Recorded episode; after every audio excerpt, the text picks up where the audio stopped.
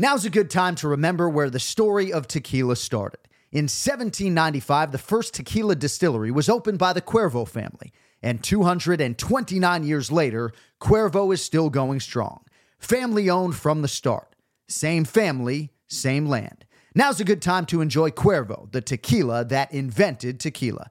Go to Cuervo.com to shop tequila or visit a store near you. Cuervo, now's a good time. Trademarks owned by Beckless AB to CV 2024, Proximo, Jersey City, New Jersey. Please drink responsibly. When you need mealtime inspiration, it's worth shopping Kroger, where you'll find over 30,000 mouthwatering choices that excite your inner foodie. And no matter what tasty choice you make, you'll enjoy our everyday low prices, plus extra ways to save, like digital coupons worth over $600 each week. You can also save up to $1 off per gallon at the pump with fuel points. More savings and more inspiring flavors make shopping Kroger worth it every time. Kroger, fresh for everyone. Fuel restrictions apply. Another day is here, and you're ready for it. What to wear? Check. Breakfast, lunch, and dinner? Check. Planning for what's next and how to save for it? That's where Bank of America can help. For your financial to-dos, Bank of America has experts ready to help get you closer to your goals. Get started at one of our local financial centers or 24-7 in our mobile banking app. Find a location near you at bankofamerica.com slash talk to us. What would you like the power to do? Mobile banking requires downloading the app and is only available for select devices. Message and data rates may apply. Bank of America and a member FDIC. Mother's Day is around the corner. Find the perfect gift for the mom in your life with a stunning piece of jewelry from Blue Nile. From timeless pearls to dazzling gemstones, Blue Nile has something she'll adore. Need it fast? Most items can ship overnight. Plus, enjoy guaranteed free shipping and returns. Don't miss our special Mother's Day deals. Save big on the season's most beautiful trends. For a limited time, get up to 50% off by going to BlueNile.com. That's BlueNile.com. The Jon Anik and Kenny Florian podcast. Gangsters, what's up, guys? Kenny Florian. Oh my God! Here are your hosts, Jon Anik and Kenny Florian. Oh, what a day. What a day to be alive. Da, da, da. Da, da, da, da. They wouldn't Ah. play Dirty Water for me today. I don't know if Ben Wasorick and our producers are Dodgers fans. They would not play Dirty Water for me today. It is Monday, October 29th, 2018, episode 177 of the Anik and Florian podcast. And the Boston Red Sox are the World Series champions, Flo, for the fourth time in 15 years. Pretty incredible. You took your daughter, who is eight months old, to the 18 inning game three at Dodger Stadium. That's a memory she'll have for life, kid. Pretty cool sort of backdrop to this World Series win for you, I would think. For sure, man. It was unbelievable. Uh, first of all, Dodgers fans were awesome. Uh, when we went to take a picture with my daughter, they were all trying to get her to smile in the background, and they were all into it.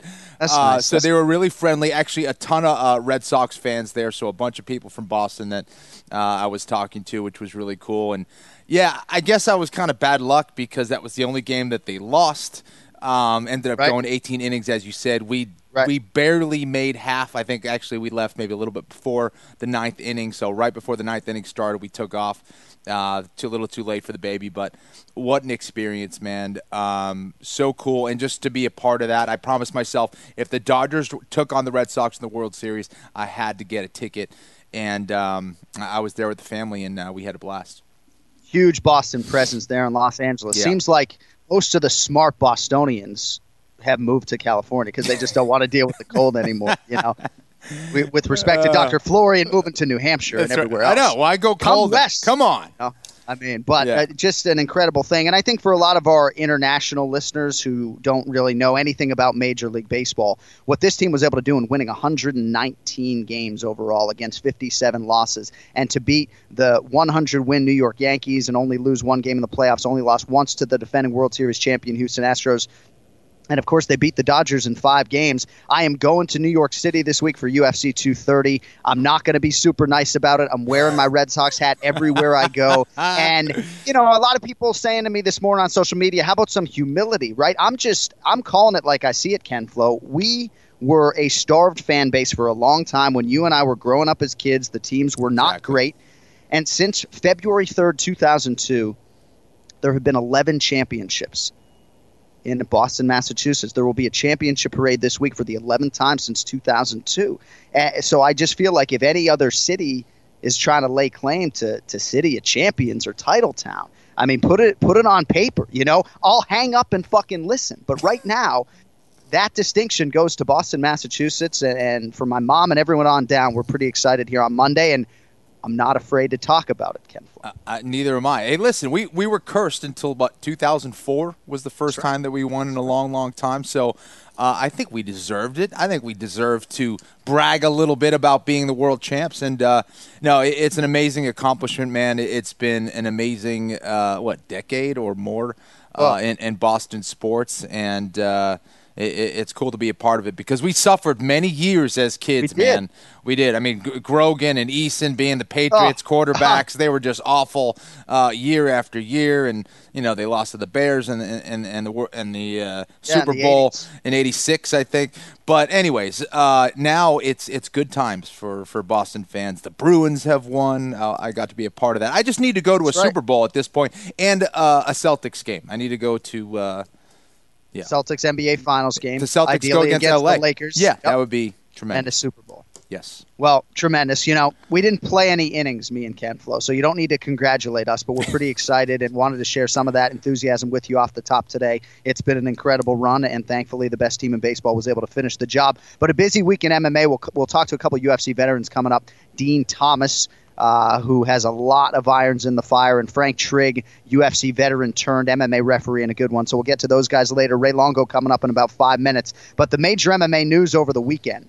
Ben Askren is coming to the UFC. Demetrious Johnson headed to ONE FC. Just an amazing resolution to this story, and for two fighters who are good men, who are family men, who deserve to be happy. And it seems, Kenny, as though Agent Malki Kawa, who I consider a friend, he lives down here in South Florida, seems like he was instrumental in sort of getting the organizations together to get to this point. Both guys are going to sign new deals with their promoters. So you can call it a trade, call it sort of releases on both sides, however you want to put it. Askren is a UFC fighter. DJ's headed out, and I'm excited. That's right, and it seems like all the fighters are happy, and that's the most important thing. You know, uh, Malki kind of has this hate, uh, love hate relationship in the mixed martial arts community, but the guy really is amazing at what he does. Getting the deals done uh, and making his fighters happy um, is what he does best. Um, we have one of the best welterweights in the world. Ben Askren is a tremendous wrestler, a former Olympian, um, a guy who can make even very good fighters look silly and look amateurish. Uh, I'm looking forward to seeing how he does against some of the best, best welterweights in the world.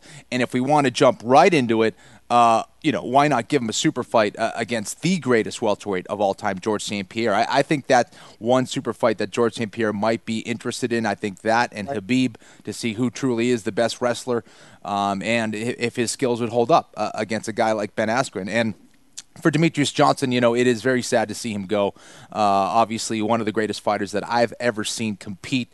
The guy was a true martial artist, but at the end of the day, he really beat every single person in his division. Uh, wiped out the whole division. That, that fight against Henry Cejudo, that second match, while it was close, really could have gone either way. Um, so, um, an amazing career for him. Uh, I- wish him the best, and uh, but at the same time, it is sad to see him go. But we, we do have a great fighter in Ben Askren. And I'll get to some comments of mine on Demetrious Johnson in a second. But I want to start with Ben Askren because, as Kenny knows, I've sort of been a, a long time unabashed supporter of this guy. If you read my chats at ESPN.com, 2008, 2009, 2010, I did. 2011, yeah, I appreciate that, Ken. Yeah. But he was the guy who we talked about the most, right? And where he was Yeah. going to go. And obviously, he was very active back in those days, not so much in the middle of his career. Then he did fight a lot late 2017. Hmm. But, Kenny, do you remember when, when, when you and I were calling fights, we would have these meetings with the matchmakers, Joe Silva and Sean Shelby. And to, to grind Joe a little bit, you may recall, I showed up to one of those matchmaker meetings wearing a funky Ben Askren t shirt. Yes. And Joe was not too happy at the time, and I think he failed to see the amusement in that T-shirt. But I was sort of trying to promote his candidacy, his UFC candidacy, candidacy back then, because I just think he brings a lot to the table in his ability to build fights, and then I think his strength and his style to win fights and be a real problem to a lot of strikers and otherwise in this division. I just think he brings a whole lot to the table. And to your point, whether it's George St. Pierre or somebody in that top ten at 170 pounds, I don't think it's going to be going to be an immediate championship opportunity. But this is a in my mind, a huge injection into this already loaded UFC welterweight division. Uh, without a doubt. And, and I agree with you. I, I, think this guy's skills on the mic are as impressive as his skills in the cage. And, um, you know, he knows how to build up a fight, he knows how to call out fighters. He's already doing that with all the big names at welterweight already. So um, I think he's giving himself a bunch of options in that welterweight division. Um, and, you know, I think this is a guy that should have been fighting in the UFC all along However, from him being outside of the UFC and fighting in ONE FC and fighting uh, outside of the organization, I think he has built up uh, a tremendous amount of experience now. So now, when he does go against the best in the welterweight division, he'll be that much uh, more prepared uh, to beat those guys. I mean, a lot of options, a lot of interesting things happening right now in the MMA space. And again, you know, with this happening, that means we could see other trades in, in the future. That was the first time we had ever seen that perhaps we see that again uh, in the near future. Yeah, it seemed as though the circumstances just aligned perfectly here. Just so weird to see Demetrious Johnson thanking Ben Askren for his role in all of this. And that does bring us to Demetrious Johnson. I think you touched on the legacy a little bit. You talked about Ben Askren's ability and willingness to sell a fight. DJ doesn't really want to have to do that. He doesn't mm-hmm. want to play promoter. He doesn't want to have to engage on social media back and forth picking fights and of course as the guy who successfully defended the UFC flyweight championship a record 11 times yeah. he never was the guy who had to go down that road but a big part of the appeal if you take DJ at his words recently is just that he can get back to just sort of being a true martial artist and be re- uh, appreciated for that. And right. I think, at least as far as DJ is concerned, ONE FC seems to be a really good fit for him on a personal and professional level. Listen, this is a guy who really um, wanted to be as authentic as possible in, in how he approached the sport, and I think he's done that. Um, he's not here to try to hype up fights and do all that other stuff. He's just not interested. He, he wants to get paid for what he does, as he should. Um, I think he was getting paid very well in the UFC. I'm sure he's going to get paid very well in ONE FC as well. Yeah. Um, but yeah, he just wants to go out there and fight the best. Um, just demonstrate his craft for, for the world to see um, to inspire people. Um, and just continue living the life of a martial artist. Keep getting, uh, keep getting yeah. better. Keep training. Um, keep showing the world how how damn good he is says he still feels like he's relatively young in his career. He wanted to try something different. The travel and the fighting in Asia seems to have a lot of appeal for Demetrious Johnson. None of us on the UFC side were surprised to see this happen. We had heard the rumblings about Demetrious Johnson to ONE FC. We knew of Askren's interest to come to the UFC to try to prove himself. I didn't think those stories would align and that, that was sort of my reaction on social media. But we had heard of Kenny these these ONE FC rumblings when it came to Demetrious yeah. Johnson, so I don't know that anybody was caught off guard. As far as his body of work and his future, is certainly in the UFC Hall of Fame. 11 successful title defenses at 125 pounds.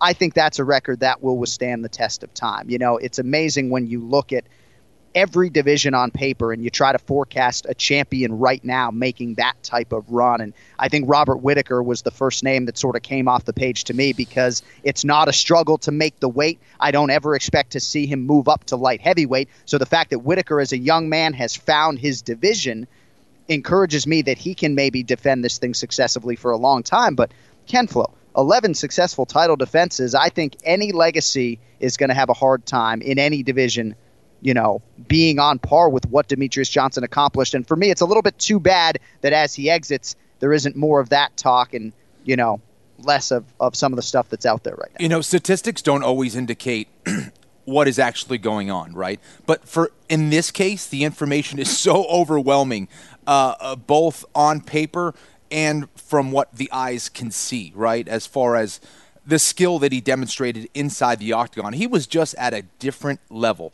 the greats in any sport are the guys that not only beat everybody, right, but are the guys that actually elevate the sport as a whole. Demetrious Johnson has shown what is possible inside the octagon. What it's yeah. what is possible uh, as far as being such a not only a complete mixed martial artist, but dangerous in all facets of the game. If you're looking to be a mixed martial artist, Study Demetrious Johnson. That's the guy you should be looking at. The way that he blends everything together. Find it for your style, of course, but uh, the way that Demetrious was able to go out there and compete and be dangerous uh, in every single range of combat is something I'm not sure we're going to see for a very long time. I think we're still a little bit a ways away. Um, guys are getting close, but not quite like Demetrious Johnson. Um, on the other side of things, John, I'm a little concerned. Are you concerned with, with what might happen to the 125 pound division now? Uh, that Demetrious Johnson is gone. Is is that a threat now to, to the guys in that division? Do you think that's going to stick around? I think that it, it, takes some time to sort of repurpose some of those fighters and then maybe cut some others. So mm. I hmm. think for those who are maybe excited at the possibility of that division going away, I think it's ambitious to think it's going to happen anytime soon. Mm-hmm. But certainly you look at everything on paper and you look at the current champion Henry Cejudo and his aspirations to not just move up and challenge TJ Dillashaw for the 135 pound title, but his aspirations to never weigh 125 pounds again, right? Like right. that's a part of it too. Is that a lot of these guys who do cut to 25, um, they do so, and it's very difficult for them, including mm-hmm. the current resident champion. So I think those are all angles to it. But they've worked hard to sort of establish this division, and you've seen guys like Dustin Ortiz and others sort of come out and say, "Hey, hang on a second, like mm-hmm. we got a body of work too, and and some of us are on runs here. I'd like to see them keep it. I don't know if that's the minority opinion. I right. still think there are enough guys in the top 10. Um, but certainly you can understand why it's a talking point given what Cejudo has said and now given what DJ has done. Yeah, and as far as numbers, right? As far as numbers for that division, I think it's the smallest division uh, that we have, besides maybe some of the women's divisions, like the 125 pound division, for example. But um, we we just don't have a lot of them. So yeah, I'm, right. I'm curious to see what happens with that division. Um, I know there's been rumblings about maybe getting that division out of there. Um, there's some amazing yeah. fighters there. I enjoy watching that division, but we'll see what happens. All right. Well, it is inarguable that Demetrious Johnson will go down as one of the greatest UFC champions of all time. And if you don't want to consider him the class of the pound for pound discussion, that is fine. But look at the body of work, look at the resume, and um, we wish Demetrious Johnson all the best as he moves forward. We wish Ray Longo all the best this weekend. No fancy drop this week because I want to make sure that the audio issues are okay. We can't see you right now, Ray, but they tell me you are live. They say you look great. I'll take them at their word. I don't believe How's it. your Monday? I mean, this is unbelievable, man. No video. Man, I, I did my hair just for you today, John. just for you. But uh, no, just, uh, just just got done with embedded. Weidman looks phenomenal. Great workout. Um, I just I feel really good about this fight. Uh, it, it's going to be a great night, I think. And uh, he just really just he just crushed the workout, and I'm really happy. His weight's on point and uh, just ready to go. You know, we got the steamroller and we got Weidman, so we got a big night for the gym. Uh, that's it, man. Let's do it. So, in terms of Chris Weidman and his health, obviously there was a thumb surgery and a second procedure. We joked on this show that his hand looked like Frankenstein. That's yes. behind him. He hasn't competed since last July, that huge finish of Kelvin Gastelum. I guess you got to be excited that we're sitting here five days out and you have him close to that finish line. No question about it. And I pulled him back a little bit too because I just didn't want to, you know, even risk the injuries. But uh, he looks great, and that that as of right now is not a problem, and I don't expect it to be a problem unless he did something stupid between now and the fight time. But that's not going to happen. He's he's healthy. Uh, his weight, like I said, is on point. He's ready to go. His mind's in the right spot. Um, that's it. He just saw his best friend getting a slobber knocker. I think that jazzed him up. right, right. tell you. Uh, but that's all good, man. Hey, Ray. So, uh, what are the challenges for a guy like Jacare Souza, and and what are the challenges of?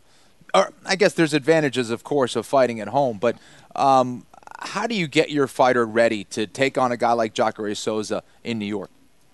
You know, look, I think Jacare, look, he wants to get the fight to the ground. You know, he does. You know, look, he's an explosive guy. You know, I think he's getting a little older, but he's still got some power. I think it's you know a little telegraphical when you look at it. Uh, obviously, he's no joke on the floor, but I think Chris is uh, he's not the easiest guy to take down. I think his stand up looks great. Um, yeah, I don't think it was. I think it was. I'm really happy. I'm happy with the replacement. And, and are there any challenges or anything that you need to get him focused for from fighting at home? No, I think we did good this time. Yeah. I don't. I don't. I don't feel that. You know what I mean? There's no not a lot of people you know, asking for tickets and that stuff. Everybody, I think, knows the routine. He's fought in New York so yeah. many times now. So that looks like it's squared away. He, he's in a really good spot. So um, awesome. I can't speak for him, but, um, you know, I think it, it's pretty good. So does your wife ever say to you, like, "Look, Ray, it's a big pay per view. Weidman's fighting. Like, maybe get your hair cut like during fight week instead of three weeks out. Like, what what what package are you bringing gotta, to the table I in that to, corner uh, on yeah, Saturday no, no. night?" She, of course, says that, but uh, I have to find a way to get my hair cut this week. It's it's actually out of control. So huh. that's that's a, that's actually a priority. it shouldn't be, but uh, I'm gonna have to call the hairstylist then. I think. But, well, yeah, someone's got to be looking out for that part of things. Like my wife's looking at me. She's like, "Do you want to get your nose waxed maybe before you go on TV in front of millions of people?" And so yesterday, there I was at fucking European Wax Center having hey, wax pulled out of me. Look, that's what that's what, what uh, wives are for. Hold on one second. Volante. Oh, Gian Villante's in the building. I mean, I can't believe you don't have any video. Oh well, Can it, I can't guy? see John. On, look but... at this guy. This is a true warrior. Look at this. Look at Houdino. No video.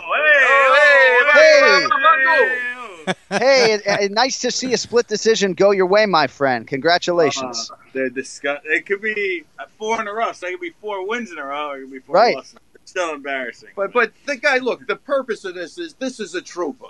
That guy just went to war for three He's rounds. a beast. Come Monday morning comes in to help his friend. Why Look at the That's amazing. Asking me about you know taking punches and yeah. are you gonna be okay to like get hit in the face a little bit? I'm like, yeah, yeah, yeah. So it's not gonna be fun this week. I already know, but Saturday will be good. Hey, well, on. dude, I, am happy for you, man. I, I, think, but I, think, I, think I think my hairstylist is here. Can you fix that, please? Yeah. How does it look? Oh, it looks Are a you little cutting better. up before the fight or what? I have to cut. Look, John Jeez. just went over there. See, man, I guess my hair's a big you topic. Guys look good. Later, boys. Take it easy. Thanks See you, man. John yeah, of guy. course it's a big what talking a, point. Nice you know, guy. I mean, we don't need you looking sloppy in the corner. I love how guys say, "Oh, I got to find time to get my hair cut." You know, Daniel Cormier will send a barber to your hotel room if that's what you want. We'll get your hair cut. Yeah, okay. I'll, I might take you up on that. All right, a couple well, other things my, before I, I let my, you I go. Think my hair, I think my haircut's a little different than his, though. I don't think. yeah, no, that's true. That's true. You're not looking for the uh, the high and tight skin fade. I understand it. All right, a couple other things. Now, this is a huge week for Bostonians. Obviously, with the Red Sox winning the World Series, and and I look forward to touching down in New York to really have it soak Rub in for in. me. Yeah. But I want to talk about my favorite New Yorker, Raging Al Iaquinta, because Chris Weidman posted a video on his Instagram uh, of Al Iaquinta in the ice bath. This dude is a gangster, right? As uh-huh, Weidman put it. I mean, this guy hops in an ice bath he couldn't be less phased. And I know Ken Flo's very good at this too, right? Just the mental over the physical and all that stuff that's way over my head. But I just want to say respect to Al Iaquinta that that just made that ice bath look like absolutely nothing this weekend. Uh, let me tell you, he could have stayed in there for an hour. yeah, I went over that with him. I'm amazed myself. I really am amazed, but he don't look, there's guys that give a shit, and there's guys that don't give a shit, and he just doesn't give a shit. But what a, but I think Khabib called him a gangster for the right reason. Yeah. he's a true gangster. He's coming to really fight. Is. He is, and he, he he ate that ice bath for breakfast, man. That that meant nothing to him. I know the other kid that was with him, Dennis Bazooka, the other fighter we have was was in total right. amazement. You know, he was struggling, but uh, he's got ice running through his veins. This kid, man. Yeah, he man. Had a, he had a great workout last night too. I'm really psyched for his fight. Very, very, very exciting time for the gym. I hope I make it because I'm I'm starting to get a little run down, but uh, it feels great. These guys are just awesome to be around to work with. There's never a dull moment. It's it's it's a great time. It's been a busy stretch for you, man and we know it's it's not coming to an end anytime soon. But that's obviously a good thing. All right, final thing: uh, Ben Askren, Demetrious Johnson. I'm sure that headline crossed your wake at some point over the last five days. Do you have any reaction when you see one of the best pound for pound fighters in the world, an 11 time UFC champion like Demetrious Johnson, move on seemingly in the middle of his fighting prime? Uh, you know, look, man, for Demetrious Johnson, obviously, you guys were saying it. I mean, pound for pound, I don't think there's really an argument. He's done it all. I hope the guy financially is successful over there. That would be a great thing for him, so he could secure, you know, the future of his family. That that's really all I'm looking at. Yeah, it's going to be, you know, it's it, you know, you feel them. You know, he's going to be missed for sure, and he's a great fighter. Yum is a great guy. Uh, I tell you, but I am excited about Askren. I think there's a lot of great matchups for him too. So it's uh, I got to see how it plays out. I find uh, I found the news fascinating, but I think it's a win-win for everybody. I think uh, Demetrious financially will do better, and we get to see one of the best wrestlers go up against some other guys that I think he matches up great with. And at least Ben Askren gets to, you know, show what he's got also. I mean, he's been kept in the dark. You know, he wasn't even, you know, in the UFC, not even in the talk. So hopefully he's still young enough to where he could do what he wants to do. And I'd love to see him fight. I'd love to see him in Khabib. I'd love to see him in a lot of people. Yeah, no, it's exciting. 18 and 0 with one no contest. I think he's in his mid 30s. All right, my man, we look forward to seeing you later in the week. Give you a $100 bonus if Chris Weidman gets the finish. $100 for the win, $100 if you guys get the finish. So, a couple hundred bucks at stake for you this weekend. I mean, this has just become a crazy trend, Kenny, where we're paying him for his fighters' performances. I mean, your your new name should be Monty Hall at this point. Yeah, Are you yeah. kidding me? What is what is going on here? But I my kids think I'm so out of my mind. but uh, anyway, hey, all man, the best just, with Chris. We'll see you at the weigh-in on Friday, if not sooner, man. Awesome, man. I'll keep in touch. Thanks, guys. See you, Ray.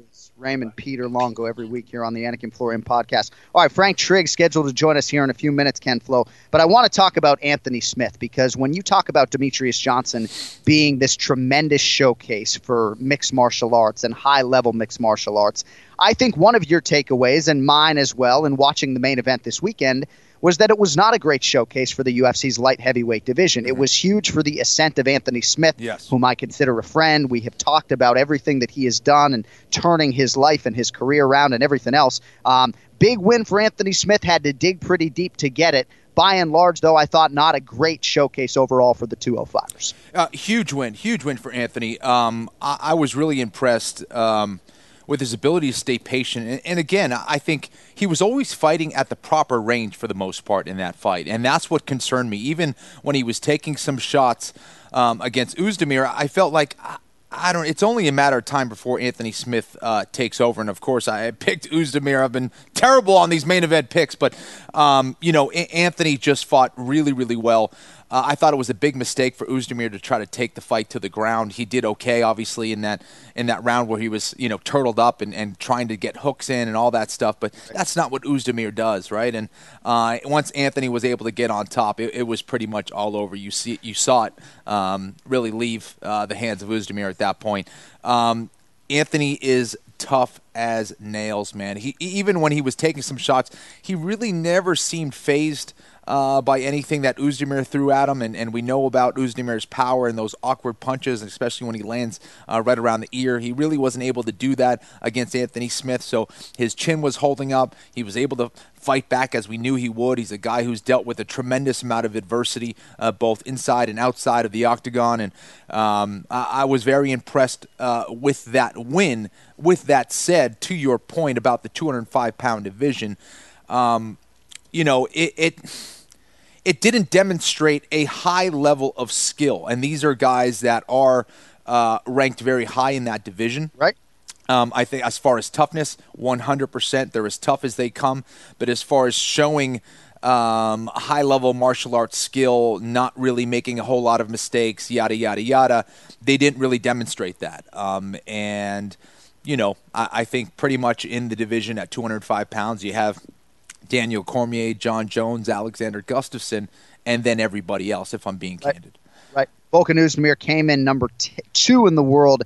Anthony Lionheart Smith was 10, so you're certainly going to get a shuffle there. But for Smith, 3 0 at 205 pounds in the UFC, couple straight bonuses, a couple straight main event wins, Shogun Rua, and now Volkan Oezdemir. And I think, too, that Marc Montoya led corner for Anthony Smith has really been key. I, I want to get to Frank Trigg, but Kenny, 30 seconds on just the adjustment of the rear naked choke because you're one of the most prolific rear naked choke guys in UFC history. Somebody in that Anthony Smith corner said right hand behind the head, and he seemed right. to immediately at that point switch his hands up, and that's when the tap came almost immediately thereafter. 100% because the hand was exposed kind of at the top of the head. It's easy to kind of pull down on that hand uh, and, and, loosen up the choke. And that's what Oezdemir was doing. And once he was able to hide that hand behind the head, he was able to secure it uh, and, and get the finish for the win opportunistic submission guy, Anthony Smith. I thought very diplomatically asked Dana White and the crew for a title shot, and we'll see what is next for him. Jan Blachowicz streaking as well. He's another name that could right. factor in. But of course, Jones and Gustafsson to settle their business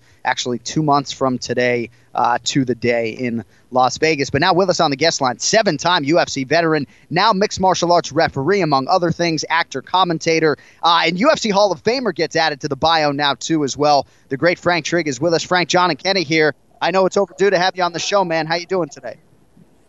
I'm good. I'm good. Yeah, little uh, little drive time from uh, Tulsa to Oklahoma City, but uh, other than that, doing good. Well, it's a pleasure for us to talk to you, and there are a lot of different things to get to with you, but I don't want to bury the lead when it comes to the news of the week in MMA, this swap of sorts, Ben Askren and Demetrious Johnson. You've seen it, you've been there, you've done that. What is your initial reaction when that comes across your brow that those two guys are essentially signing new contracts and trading places? Well, it's on one hand, I'm like, wow, it's about time. You know um, that uh, uh, Ben Askren's finally in the UFC. I thought he should have been in the UFC years ago, and for whatever reason, he's never got in. And I was a, a little bit surprised that DJ was going over to ONE FC, but of course, Matt Humes is his coach, and Matt works for ONE FC. It makes sense. But I was a little bit surprised that it seemed like to me the UFC kind of let him go, kind of without too much headache, without too much, you know, uh, trying to back and forth. But mind you, I'm not in negotiating room. I'm not an attorney. I'm not one of the managers. I was just very surprised that pound for pound, one of the best fighters in the entire world, um, had the, one of the. And correct me if I'm wrong, uh, uh, Kenny and Jon. That Demetrious had one of the longest uh, defense streaks running um, Yes. for defending titles, and walks away with only really one loss uh, to Henry Cejudo, and then, uh, Cejudo, and then all of a sudden he's on another organization. I was like, that was, to me, it was a little bit surprising for how good a fighter that that uh, DJ is, but it's business at the end of the day, and I'm actually super excited. I'll be watching ONE FC every time that DJ fights, and I'll be watching UFC every time Askren fights. Yeah, you know, it seemed like he was just sick of the UFC noise in a lot of respects, however you want to quantify everything that, that goes along with being a UFC fighter. But as long as DJ's happy, I think it's hard not to be happy for the guy. As far as what you have going on, so if our listeners don't know, you turned pro in 1997. Last pro fight was in 2011. Now you're working as a mixed martial arts referee. You debuted as a UFC ref late December of last year was this something that was in the back of your mind for a long time? When did you sort of first think about this as a possible transition for you? Man, this was never in my mind. Not even remotely was I thinking about doing this. I was running my mouth as, as I usually do, which always gets me in trouble. And John McCarthy heard me talking about how bad the refing was and how bad the judging was, and it's just stupid. It doesn't make any sense. He's like, "Oh, you think it's so easy? Why don't you go ahead and take my course?" I'm like, man, I'll crush your course. it's stupid. I know everything there is to know about MMA. You're an idiot to ask me to come take this stupid course. Man, I failed so miserably. It was damn near embarrassing how bad I did in that first course. I, I did so bad that my ego got in the way, and I had to go back and take it a second time. And I was like, I'm, I'm going to pass it this time. I'm going to study and do everything I need to do and, and make this thing happen. And I passed it the second time, sort of. Technically, I failed the second course, and then John's like, look, you were close. Come down and hang out at my gym. And so we still had the gym up in Valencia. And I was like, come down to my gym once a week. We'll spend two hours going over your judging criteria. We'll spend two hours of you going over your practicals of your refing. We'll get you up to speed. Six weeks later, he's like, okay, let's have you co do. It's now uh, stop, but the University of MMA, uh, Turiata Villa and and, uh, and uh, Jay Chan were running it in California. It was an amateur event. He's like, come do this and let's see what happens. I did the amateur event, and he's like, okay, you did good. Now you passed my course. Then from there, I had to do my ten uh, uh, amateur events before I could start making any kind of money. And it was like, to me, I never wanted to do this. I never thought it was going to be it was going to be anything on my radar until I started doing it and how hard it was. And honestly, something happened in, internally with me when I was wrestling. I was like, wow, there was a real need for better refs. There's a real need for judges. And if I do it the way I'm supposed to be doing it, I do it the way that John has taught me, the way that Herb Dean has taught me, Mike Beltran, Herzog, and Mike Bell, who are always on my teams, like the way they show me a little different nuances and the things I need to correct. If I do it right, I'll actually be there helping guys save themselves, saving them from themselves. Because fighters will fight no matter what. You give us a shot, you don't stop the fight, we'll continue to fight no matter what's happening to our health or what's happening to our bodies. And there's a point when a ref sometimes has to step in and stop that. And I was like, it's a pretty big honor for me to be able to do that. And so, yeah, it was not on my radar. Didn't want to have anything to do with this. And now I'm full into it and all aboard. Well, well, Frank, it shows an amazing passion, amazing love uh, of the sport that you're that you're actually doing that, man. And we do need uh, more great referees like yourself. Um, what were some of the challenges for you as you were coming through that, that referee course? I so Beltran would explain it to me, um, and it's the easiest way to explain it. I was thinking like a fighter, not thinking like a referee. Mm. So I would go, hey, if I'm in this position, if I'm in that spot right now, this guy is in, I'm okay. So he must be okay. When in reality, he might not be okay. It doesn't necessarily mean that that you know if if I'm caught in an armbar, I know how to get out of it very easily. So my arm's not going to break. This guy may not know that. He may not know how to get out of it. I'm making the assumption that he he has the same knowledge base that I do. That's not true. The other thing is is that I was so nervous about. I read this blurb someplace about Big John McCarthy. Somebody asked him, "Have you ever been hit in a fight?" He's like, "Well, yeah. If you if you were there with with two guys throwing punches and kicks at each other, and you're the referee, eventually you're going to get hit." I was like, "Man, I don't want to get knocked out." You know, in the middle of one of these fights I'm refing, so I gave way too much space. I was too far away from the action, and sometimes it would cause me to be a half a step or a quarter of a step too slow in getting there to stop it. So I had to adjust my adjust my range and the other thing that I that I did um, that was that had to be significantly changed is that if you notice, every referee starts the exact same way. What, whatever the ref is, whoever you know, we, we make fun of each other. You know, Herzog has his hand clasp and his, and his little heel kicks that he does, and then uh, Beltran does his little prayer movement before he looks and yells at each one of the each one of the fighters. Always have our own little way. I didn't have my own little way. I was trying to figure that out, and as a result, I wasn't able to start um, the way the fight should be started every single time. It took me a couple, three, four events back in the amateurs to get it to get my my rhythm down and my pattern down. Uh, that makes a lot of sense. You know, Frank, you were kind of the the first crop of the elite uh, American wrestlers that came into mixed martial arts and, and really were pretty much dominating early on. it kind of feels like we're seeing a reemergence of the elite wrestlers. We're seeing as Ben Askren gets you know into the UFC. Uh, we have Henry Cejudo as champ. Daniel Cormier uh, is a champ. Khabib Nurmagomedov, not an American wrestler, but an amazing wrestler, uh, and really dominating with that style. Are we seeing this reemergence now, and, and why do you think that is? Well, a lot of it too has got to do with that people now, especially in America, we're getting more understanding that that wrestling is the one base. If you've got to take your kid and go, hey, eventually he's going to be a professional mixed martial arts fighter. That that's our goal what do I start him in first? And everyone's like, oh, well, jiu-jitsu and boxing and kickboxing. You have all these, these arguments over why one thing is better than the other. The reality of it is, is that wrestling ends up being the best base to start with because it is it is absolutely all about control. It's only that's how you get your points in wrestling is mm-hmm. I control your hips, I put you down flat on the mat, I get my two points. If I control your hips well enough, I turn you back to the mat, I get two more points. If I'm so good at controlling you and dominating you, I get a tech fall and the match is over without even having to pin you because I'm so much better than you and I'm controlling you that much. In MMA, one of the things that, that you see, and, and Kenny, you've seen this before a lot, absolutely amazing jiu-jitsu guys, amazing submission practitioners, all of a sudden getting out positioned by boxers yep. because they don't know how to clamp down and stop them from moving.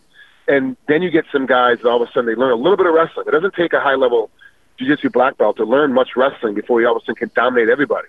And you're like, well, what's the biggest difference? He just learned how to control the hips and so we're seeing that resurgence because wrestling is becoming the forefront of a lot of guys, a lot of fans, as far as what they should do in MMA. Then on top of it, a lot of these guys are getting to the worlds and they're winning the worlds or they're medaling in the worlds, and they're like, "Hey, I did all this work, I made all this time, I worked my butt off for all these years, and yes, the gold medal is absolutely amazing, but I can't, I can't pay off my student debt." I can't provide for my family because there's really not that mm-hmm. much money in it when you're when you're winning Olympic gold medals. If you turn around and you look at what Cormier made when he when he was on the Olympic team versus what he is making now when he's fighting, you take Henry, the same thing. What he was doing when he was on the on the Olympic team versus what he's making now, the money's not even close yeah. to the same. There's so much more money now in mixed martial arts, no matter what promotion you're fighting for. The numbers are so much higher now that it just makes better sense. These guys aren't going to go coach at their local university and fight the other 35 guys. They're all trying to get the same assistant job. They're going to go out and go to the go to the local gym and start fighting, and they're going to make money right away. And, and most of these wrestlers, even at the lowest level, the lowest level wrestler can make some serious money if you're not making any money and you're making like 1200 or, or 12000 a year. All of a sudden, you can make fifty thousand dollars a year. That's a lot of money. Yeah right away without having to be actually that great at boxing or that great at submission. You can actually make a, a good significant pay increase. And I, I really believe that's why we've seen a lot of these wrestlers making a jump very quickly. Frank Trigg with us here on the Anik and Florian podcast. So, in terms of your nerves as a fighter versus a referee, I'd imagine there's not necessarily a point of comparison. I'll tell you that in terms of television performance, my nerves were different in 2011 when I called my first UFC fight than they are here seven years later. But I got to think you feel a little something when you're about to referee a, a high profile MMA fight. I'm just trying to take all the butterflies in my stomach and make them come out in one perfect formation. yeah, yeah. You need the French I, accent with I that. had to steal it from you. It is- the nerves I get, I'm not gonna lie to you guys, man. I, I still get sick before the fights. I still have anxiety before I walk in there. I still get really nervous, and I've actually had to talk to. I had to have a long conversation with Mike Beltran and, and separately with with uh, John McCarthy. Like, is there something wrong with me? Am I just not getting what's happening? And they're like, dude, no, like we get nervous too. It's not that big of a deal. Like to me, especially when I'm walking into a high promotion cage. Like if I'm walking in that that first event, I'm not gonna lie. Uh, December 9th of last year was a Cub Swanson versus uh, Brian Ortega event. I was on the other card, obviously, which is where I belong. I went in and I was re- and I got really. I was like, wow, I am literally standing back inside this cage again, and I've got to take care of these fighters. I'm there for fighter safety. It was nerve wracking, and I really had to calm myself down, do a bunch of breathing exercises, and really calm my nerves before I I asked the fighters if they're ready to go and, and yell fight. And it's still kind of that same way with me. I still get the same nerves, the same feeling because remember the smells are the same, the energy is the same. I'm walking around back, it's all the same. So the difference is I'm not about to get punched in the head, and I'm wearing all black. Right, right. Well, that is good that you're not going to get punched in the head, but there are more eyeballs, I would think, on you than the average referee, like a Jaron Vallel, that that people could sort of take or leave. I mean, there is sort of a profile that you bring to this. Do you feel like you, you that's part of the anxiety, maybe that there is going to be more scrutiny if something you know goes awry under Frank Trigg's watchful eye? Absolutely, and, and I'm real lucky with Andy Foster and, and the uh, California State Athletic Commission. I've been asked uh, to apply in other states to ref, and I've sat down and talked with Andy. He's like, "What do you think? Should I go apply in this other state?" He's like, "No, don't apply yet, because what's going to happen is you're going to go over there, and as soon as they can, they're going to have you doing a main event. They're going to have you doing a co-main event. It's going to be a big fight, and you may or may not be ready for it yet. So what we're going to do is we're going to hold you back. We're going to slow you down. We're going to keep you on on the undercards and keep you backed off a little bit to get some more experience because." there's no reason for me to get jumped into a main event, co-main event situation like a Jon Jones Gustafsson fight when you have Herb Dean, who's got whatever seventy-five thousand bouts ref, and I've got about five thousand bouts ref. It just makes sense to have Herb Dean on there. Just you know, it's just it's just how it goes. But if you're in these other jurisdictions, sometimes where you don't have access to Herb Dean, or don't have access to Beltran or Herzog or Mike Bell, you've only got access to me. Then all of a sudden I'm in the main event. I was like, well, hold on a second should I be doing this title fight right now? Should I be in this space? And it's really about, ultimately, at the end of the day, the refs are there for fighter safety. We have to be sure that we are absolutely prepared for each one of these things that happen, that could happen, potentially happens in a fight, to make sure the fighters don't do more damage to themselves or more damage to their opponent than, necess- than absolutely necessary. So they're very good about slowing me down in the state of California, which makes me very happy. But Bellator uses me quite a bit uh, when they come through California, and the UFC uses me every time they come through California, and it won't be very won't be very long, I believe, before I'll be traveling with these guys. Like I see these these uh, uh, these other referees um, going to these other, jurisdictions and refing, because eventually, once I get that mark and get to that space, you're like, okay, yeah, I can handle anything that comes through. Then they're definitely going to start using me all the time, just because. Let's be honest, former fighter, yeah, two-time, you know, fought twice in the title. UFC Hall of Famer. Now he's doing the title fight for the UFC at the weight class he used to fight at. Like that's a story that runs with Yeah. everybody. And my wife and I talk about it a lot. Like that will be a story that they will try to promote, and that will this will happen after this all comes out once we eventually get there. But I'm in no rush to get there. I have a lot of years of wrestling. I can do this for a long time. I don't need to force myself into the space.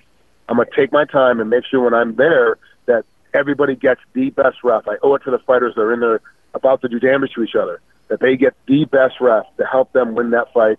Or, or if they are losing the fight or do have to lose the fight, that they are able to get out of there and be able to go back to the gym within a couple of weeks and start up training again. It's great, man. I, I love the way you're approaching this whole thing. It's fascinating to hear you talk about it. We got about 30 seconds left. I just want to get your thoughts on when that Hall of Fame call came in and you got word that your fight at UFC 52 between you and Matt Hughes was going into the Hall of Fame. You know, we see in baseball and football the videos of these guys getting those calls. What was it like for you when, when you got word or final word that, that you were going to be a UFC Hall of Famer for life? Well, you know, the good news is when I would get, take the hardest punch in the face, I'd, I'd poker face it. You wouldn't see any reaction out of me. or I'd get hit with the hardest shot in the gut and like wanted to crumple my body, but I would give no reactions. When I got the phone call from Ed Evans, it was almost no reaction on, on the phone. I was like, okay, that, that sounds great. Yeah, I'm available July 13th. Yeah, I can come in and do this thing. What's the dress code? And I was like starting to ask like stupid questions. as soon as I hung up the phone, I literally fell down and started weeping. I was like, I can't, I can't believe that they let me in. I can't believe this. I was, it was a dream of mine to be in, but it was so far removed, and there was no way I was seeing the, the categories come up. I was watching these fights, and and these and these guys were going in. I'm like, I'm just not going to qualify. There's never going to be a way for me to qualify to get in the UFC Hall of Fame. It's another thing that is outside of my grasp. Then I get the phone call. I was like, it broke me. It, there's no lie. It, it completely broke me. And if you watch my Hall of Fame speech, I completely lose my three-page speech that I had memorized. I lost it. I, I got up in front of everybody. I saw Fertitas in the front row. Chuck Liddell was in there. Joe Silva and I lost it. I had no idea what I was about to say. So I had to make everything up as I went along because it was so emotional. It was such a tearjerker for me. I mean, my wife and I had a couple of times where we're like, dude, this is real. Like, this is a real thing that's happening right now. You're being inducted. I was like, I can't believe it. Like running around that day, it's the day of the induction. I almost, I almost lost it again. I was like, I'm going to have to sit in the back with BJ and, and Matt and not go out for a couple of minutes because I couldn't pull it together. Yeah, well, you deserve it, man, and we're happy for all your success. We love seeing you at the UFC events and excited to see you in more jurisdictions as a referee going forward, man. Really a credit to the sport of mixed martial arts and uh, appreciate a few minutes today, my man. Thanks for the time. Thanks, guys, so much. I really appreciate it. Talk to you soon. There he is, Frank Trigg, with us here on the Anik and Florian podcast. And I think you're going to see this happen increasingly, and I'm hopeful for that. I think Vitor Shaolin Ribeiro, Kenny, uh, was a guy who we saw as an MMA referee, sort of one of the first pro fighters that I can recall taking that plunge. I mean, certainly guys like Herb Dean have pro fighting experience, and there are some other guys, but at least the way it is right now, the way the money is constructed, uh, it's hard for guys to make a full time living doing this. But when you're a guy like Frank Trigg, got your hand in a lot of different jars, you can make it work, I guess. Well, the one thing that really stands out when you talk to Frank, first of all, is um, again that passion, that love for mixed martial arts, and um, just his authentic aim in wanting to create the safest environment possible for the fighters that are competing inside the octagon. And again, th- it has to be a passion project. This isn't something that you do like, hey, I want to make a million dollars, right? right. Um, you see a guy that genuinely wants to help guys in the sport, a guy who wants to take his experience as a fighter um, and just basically make sure that the highest level of refereeing is going to take place. And you see it. I mean, he wants to take his time before he's able to Yeah. do the co-mains and and and the main events, and um, it, it's just awesome to hear, man. Uh, those are the kind of guys that we need in this sport. and he's getting to his comfort zone as you heard him articulate there but it's funny when you think about the nerves and the similarities between fighting and refereeing and performing right because i know you and i have said when it comes to tv performance when you lose those butterflies with finality and you don't ever get them again you probably want to go sell real estate or do something else right those i think can be a performance enhancer and you know when the pay-per-view music starts to hit and you sort of feel that rush going through your body you know, I, I never said I got into this sort of for the rush part of it, but maybe subconsciously, Kenny, there is an addiction there, that adrenaline rush that, that you do get courtesy of those nerves. I don't know. Yeah, two people are about to throw down in, in, in the octagon. Uh, They're about Yeah, to fight too. at the highest Yeah. level. You know what I mean? Of course, you should be a little bit nervous. The the energy in there is unlike any other sport. Period. And, and you know, guys like you understand. Um, you know, being there uh, and then being inside the octagon. I imagine it, it's a very similar thing. I, I mean, guys are about to throw down, and you're responsible for them. So that is a huge responsibility. And Kenny Florian has a huge responsibility in his daughter, so he will not be a mixed martial arts referee. But for those asking, I'm sorry, Kenny's not going to go on and become an MMA referee. All right, now with us on the guest line, this guy actually would make a damn good referee for my money. Nine time UFC veteran, head coach of the Stars at American Top Team. And I would say this, you know, with complete veracity, right? One of the best people that Ken Flo and I have met in our time in mixed martial arts. The great Din Thomas is with us. My man DT, how are you this morning? What's up, fellas? And Kenny, if you if you feel like you, you think I'm a good guy, why did you bounce my head off the cage floor like you did when we fought? Oh man, I had to, I had to, but you got me back. What what people don't know is I brought Din Thomas out before I fought BJ Penn, and I think he beat me up for a week straight. It was it was That it- is not oh true. my Stop dude, playing. you tattooed me with those boxing gloves day in and day out. So thank you for that. You got me back. Hey, so you, I heard you guys talking about refereeing. Now, here's an interesting fact for you guys. I actually refereed a couple of fights way, way, way back in the day. I refereed George Rivera versus Brandon Lee Hinkle, and I actually refereed Dan Severn versus Wes Sims. Oh, what was that a gym? Was that at a gym somewhere? What, what was that? At No, a this parking was like, lot? This was like in Ohio or West Virginia or some crazy fight back in back in like early 2000s. But you're not an How about official referee. No, I'm not an official. This was before MMA was sanctioned, so anybody could just dude. referee. How'd you do? I love it, dude. How did it go for Yeah, you? but I'm not. How did it go?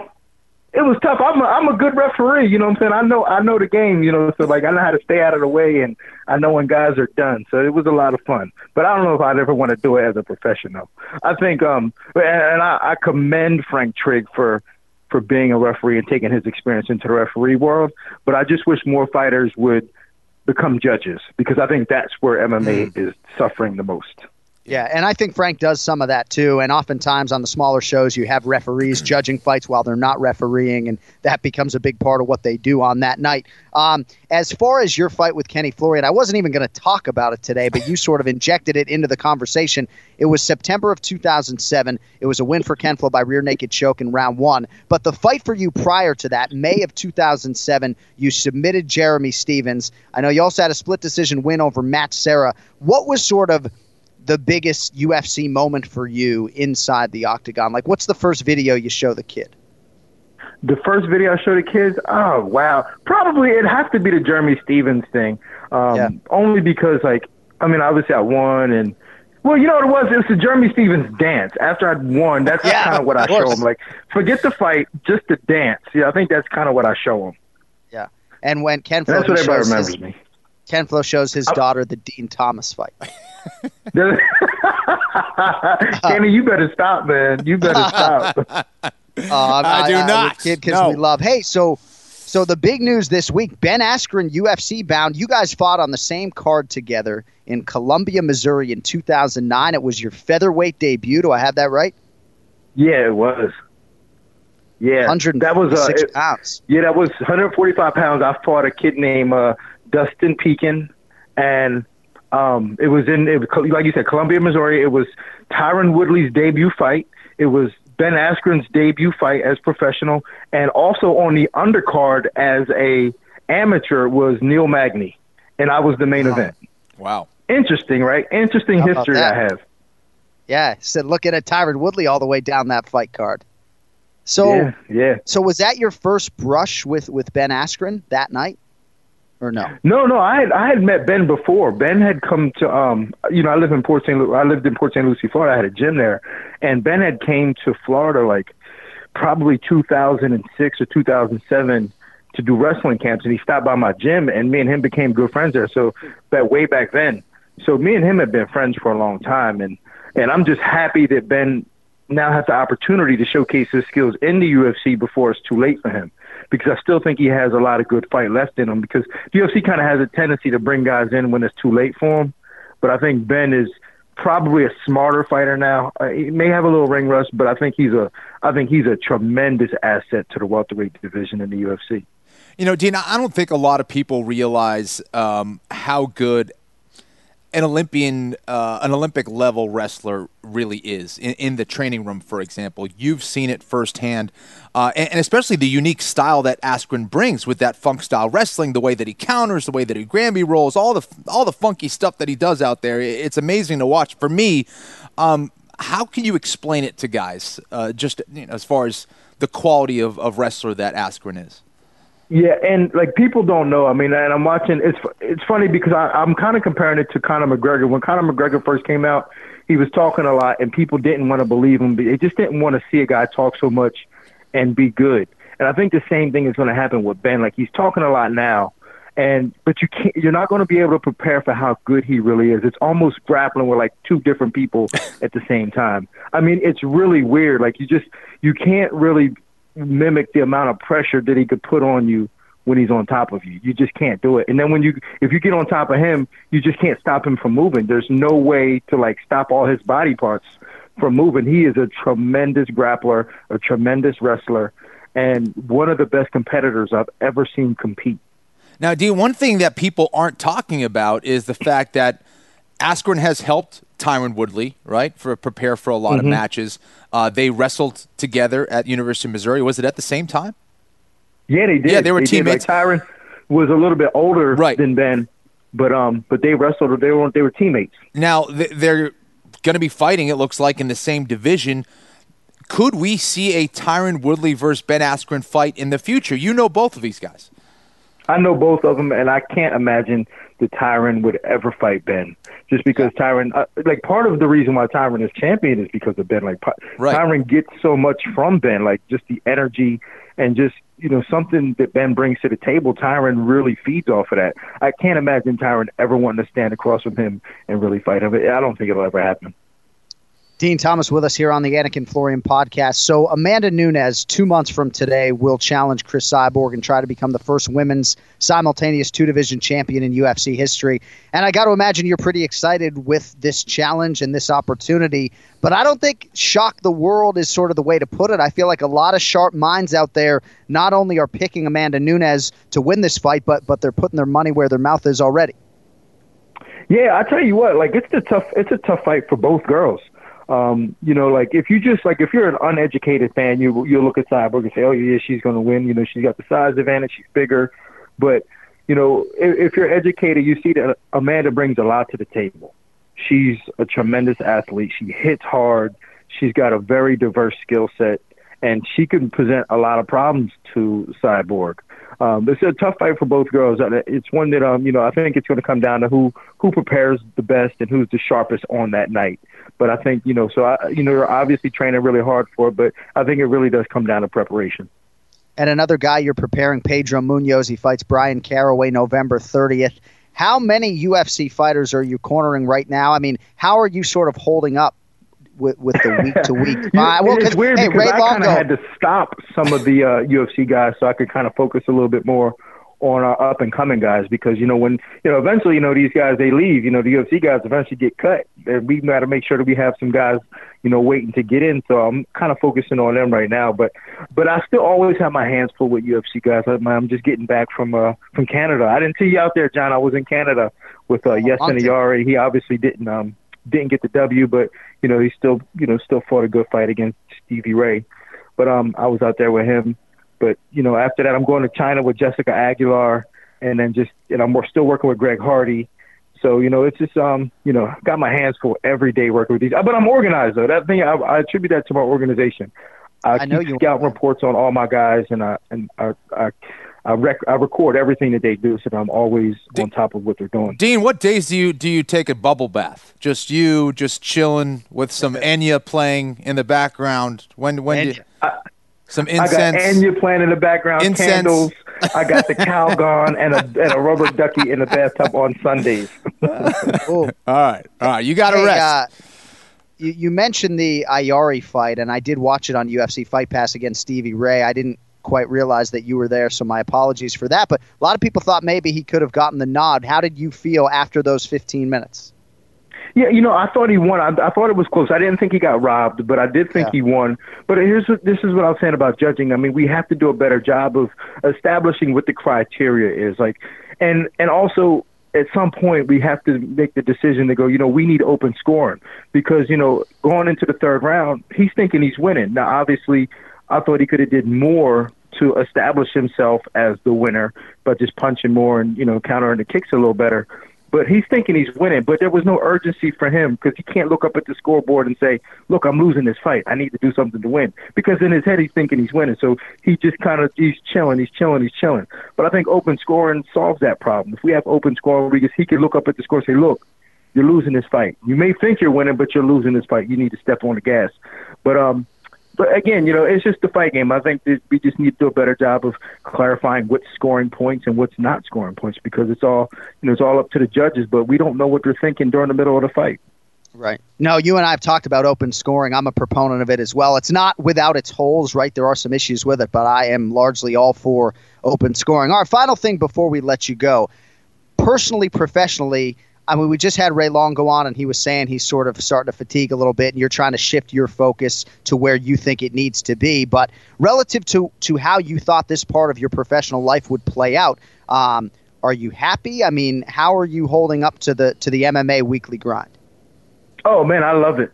I love it. I have a lot of autonomy in what I'm doing. You know, I've I got this unique opportunity to be a, a MMA coach at American Top Team, and it gives me a lot of freedom to to work with you know the, the people that I want to work with, and they give me a lot of freedom to to to really kind of sit down and look at the game from a different set of eyes. Because you know when you're fighting, you're looking at the game from your set of eyes, and and what your skill set allows you to be able to do. But for me, I'm looking at it from this broad perspective, and I can see everything now. So like I'm a much I'm a much smarter person in terms of MMA now than I was when I was actually fighting.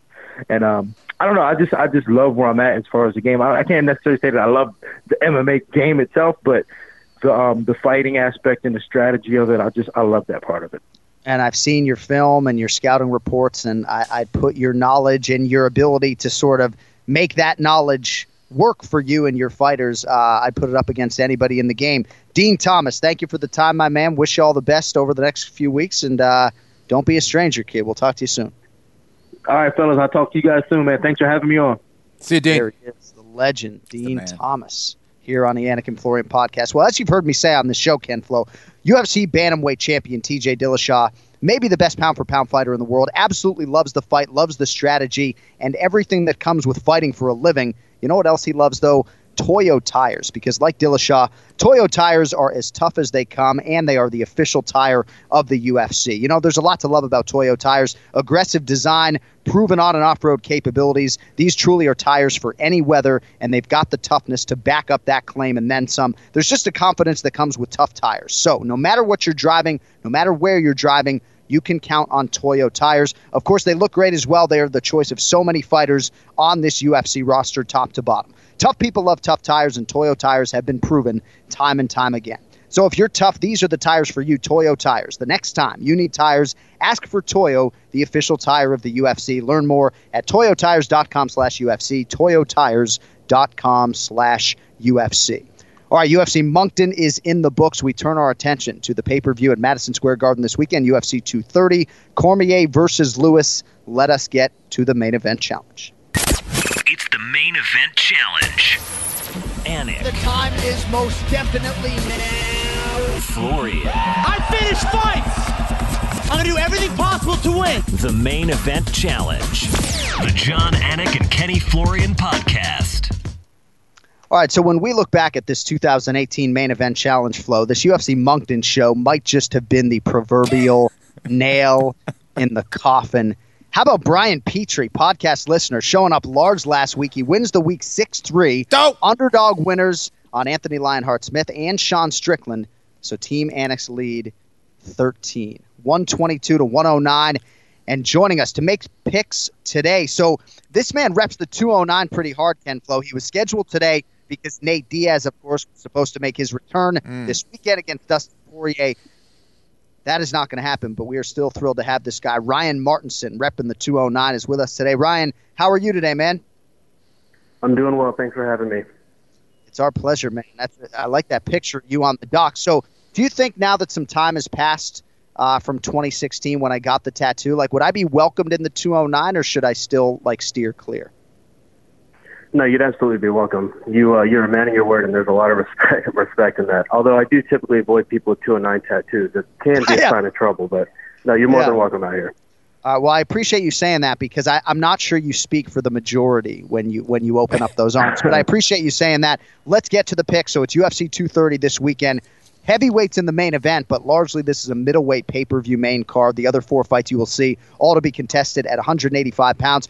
First fight you will see on the main card I was surprised it wasn't the featured bout, third from the bottom. First fight on pay per view Israel Adesanya, minus 320. The favorite against Derek Brunson. He comes back at plus 240 for what will be Brunson's 14th UFC appearance. Ryan, what do you think about the pay per view opener? Are you going Israel Adesanya or Derek Brunson? I'm favoring Adesanya here. Um, I think Brunson tends to fight a little too aggressive, too emotional. I think he's been taking some of the trash talk that Adesanya has been taking, or saying a little too personal. I think he's going to come out fast and try to hurt Israel early, and I think he's going to pay for it. I got Adesanya probably getting the knockout. And you know that's Derek Brunson's style, Ken Flo. Adesanya 3 0 in the UFC, all of those here in 2018, probably on the short list for fighter of the year with respect to Daniel Cormier and the other guys. Last win for Adesanya, Kenny, five rounder against Brad Tavares. He's obviously getting the respect from Las Vegas here against Derek Brunson. How do you see this one playing out? And, I also, I also think that five rounder was huge for his experience and for his confidence moving forward against other potential uh, guys who might want to try to take him down, like a Derek Brunson. Now, Derek Brunson certainly has better takedowns um, than his last opponent. Uh, however, uh, I agree with Ryan. I think that Derek does fight a little bit too emotional, especially at this point in his career. I, I think that should not have a place uh, in, in how he approaches a fight, yet he continues to do that. And against someone like Adesanya, uh, that is absolute death. Uh, this is a guy who can counter you uh, going forward, going backwards. Um, he has a lot of different weapons that he can hurt you with. Um, and I think he's that much more effective against aggressive guys. Guys that are coming forward, um, I think, are going to get hurt way more often against a high level uh, counter striker like Adesanya. Um, I think Adesanya takes this as well. And we'll see if Brunson tries to wrestle, but don't sleep on that takedown defense for Adesanya. Certainly, he knows what a lot of fighters are going to try to do to him stylistically to try to put him on his back. And we'll see if Brunson goes that path this weekend in what is the biggest fight of the young career for Israel Adesanya. All right, Karl Roberson, minus 290, the favorite against the Welshman Jack Marshman. He is at plus 225. So Roberson coming off his first pro loss. That was by submission to Cezar Mutante Ferreira, UFC 224 back in May. Marshman up and down in the UFC, two up, two down. Ryan, who do you like in this one, the favorite Roberson or the underdog Jack Marshman? So to be honest, I don't know a ton about these guys. I've been doing a little research. Um, Marshman's got a lot more experience. Roberson, obviously a kickboxer in Glory, good striker, but I'm going to go with Marshman here as the underdog. I, I'm hoping his experience will be able to just let him be the more savvy fighter, maybe get some takedowns and work the grappling. I like Marshman with the uh, plus 225 and uh, the number there. See, we like this guest picker, Ken Flo, Ryan Martinson, right? He's got a dulcet tone to his voice, but he's not out here faking it, right? Like he's seen every Jack Marshman yes. fight that ever exists. I haven't called a Jack Marshman fight, so I'm trying to close the gap when it comes to my knowledge of that fighter for this weekend. Uh, your thoughts on Marshman against the upstart Karl Roberson, Flo? Yeah, this is an interesting fight. Listen, I think the Robertson uh, has a huge advantage uh, on the feet. Uh, Marshman, I think, can make things interesting if he's able to take him down. Um, I think Roberson would be in trouble here. Uh, I- am going to go the other way, though. I, I think Roberson uh, is able to get it done on the feet. And I will take the under two and a half rounds. Am I allowed to do that? I think you're getting a finish on one side or the other in this fight. All right, next up, David Branch as many of you know, was to face Jacare de Souza. Instead, he will be the prohibitive favorite against Jared Cannonier. Branch minus 425. Cannonier plus 315. He was going to fight later in November in Argentina. Instead, gets pulled from a much lower profile spot, and now he gets thrust onto a big pay per view for what will be his UFC middleweight debut.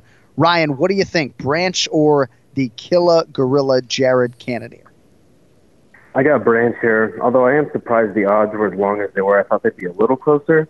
But I think Branch being the better wrestler, far better jiu-jitsu guy, I think he's going to take the fight down, control him, beat him up, maybe even get a submission. I don't think Branch will be able to knock him out on the feet. Kenny is such a tough dude, but I just see Branch really working the grappling and dominating this fight. So it's probably a decision win it'll be interesting to talk to Jared Cannonier later in the week as to what challenges he had in moving up that weight cut a couple weeks given the fact that he hasn't had to weigh 186 in the UFC thus far. Ken Flo, David Branch coming off a knockout of Thiago Santos April 21st in Atlantic City. He's won two of three now in what is this second UFC stint for him. Only lost in that time to Luke Rockhold. So largely he's looked pretty good. The striking is starting to come around for David Branch. Your expectations for Branch in this spot this weekend. Yeah, he has looked good, and he actually hurt Luke Rockhold in, in that fight. I thought he was going to pull off an upset win. He's one of my former uh, training partners uh, in New York when I was over at Renzo Gracie's, and uh, David Branch is he's a hard worker, and I think he really is fighting with a lot of motivation right now. He sees himself as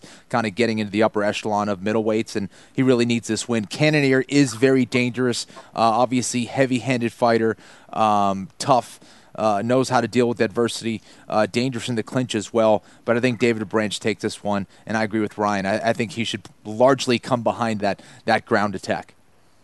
All right, co-main event. Chris Weidman goes from slight underdog against Luke Rockhold to now the mon- minus 175 favorite against Jacare Souza. Souza plus 145.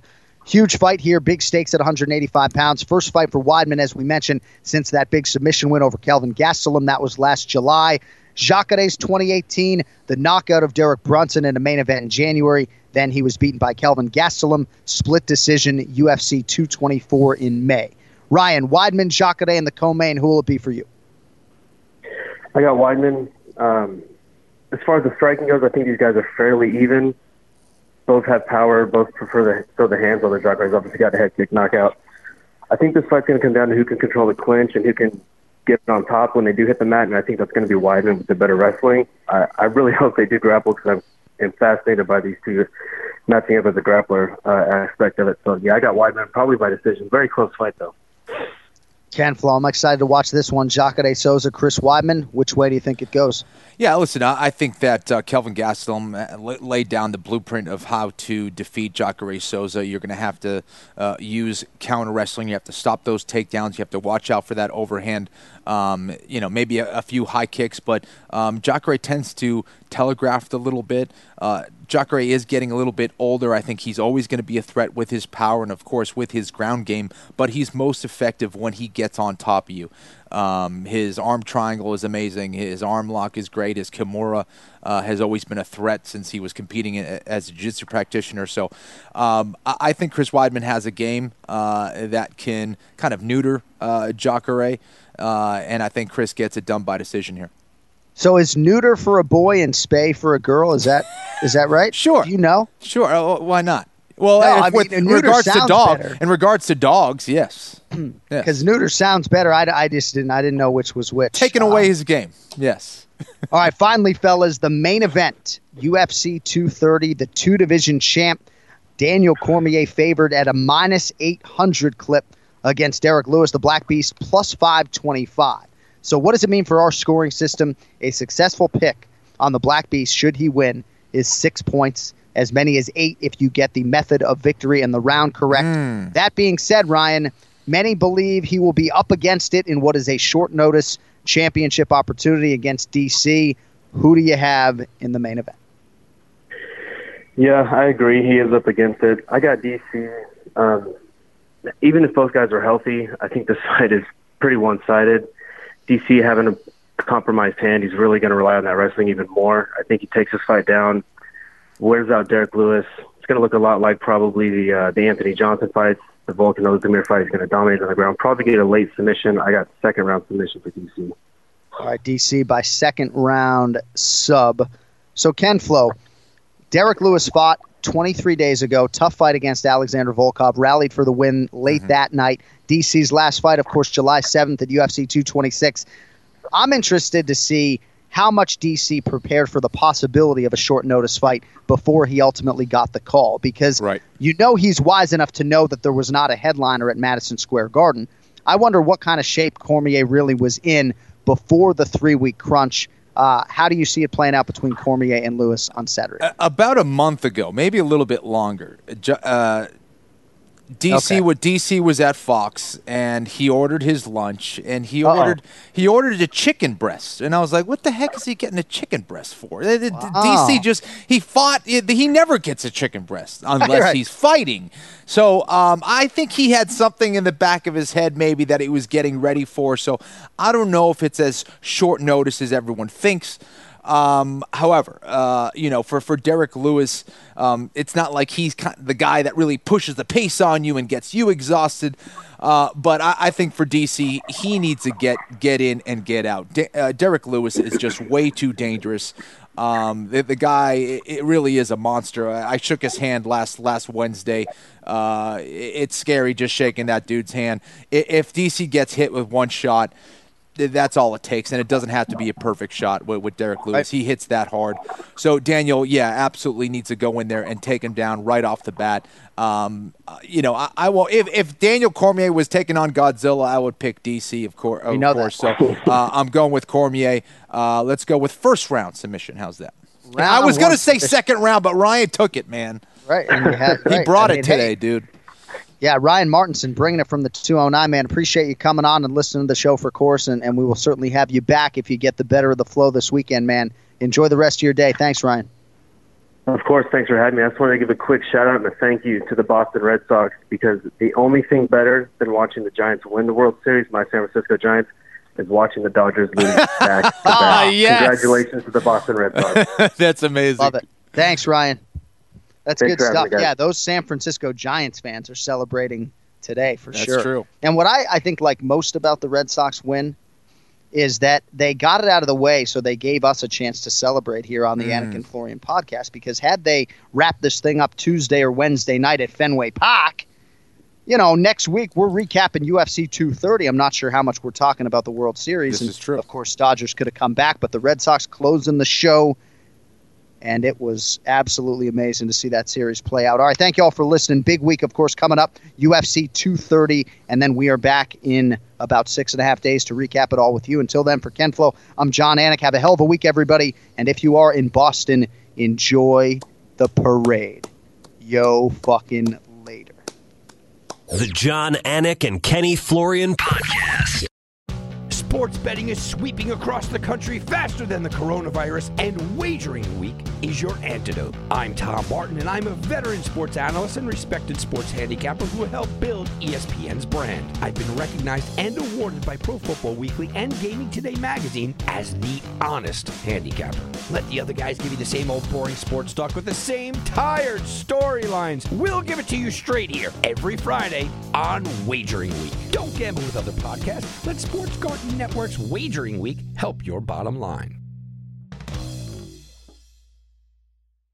I'm Royal Oakes. Next time on Too Many Lawyers, we take on a couple of villains to sort out whether bad stuff is also illegal stuff. George Santos won a seat in Congress by lying to voters, but is that a crime? And Kanye West made it clear he hates Jews. In England, he'd go to jail for that. Here in America, did he commit a hate crime? Listen to Too Many Lawyers on the iHeartRadio app, Apple Podcasts, or wherever you get your podcasts. Now's a good time to remember where the story of tequila started. In 1795, the first tequila distillery was opened by the Cuervo family, and 229 years later, Cuervo is still going strong. Family owned from the start. Same family, same land. Now's a good time to enjoy Cuervo, the tequila that invented tequila. Go to Cuervo.com to shop tequila or visit a store near you. Cuervo, now's a good time. Trademarks owned by Beckless AB to CV 2024, Proximo, Jersey City, New Jersey. Please drink responsibly.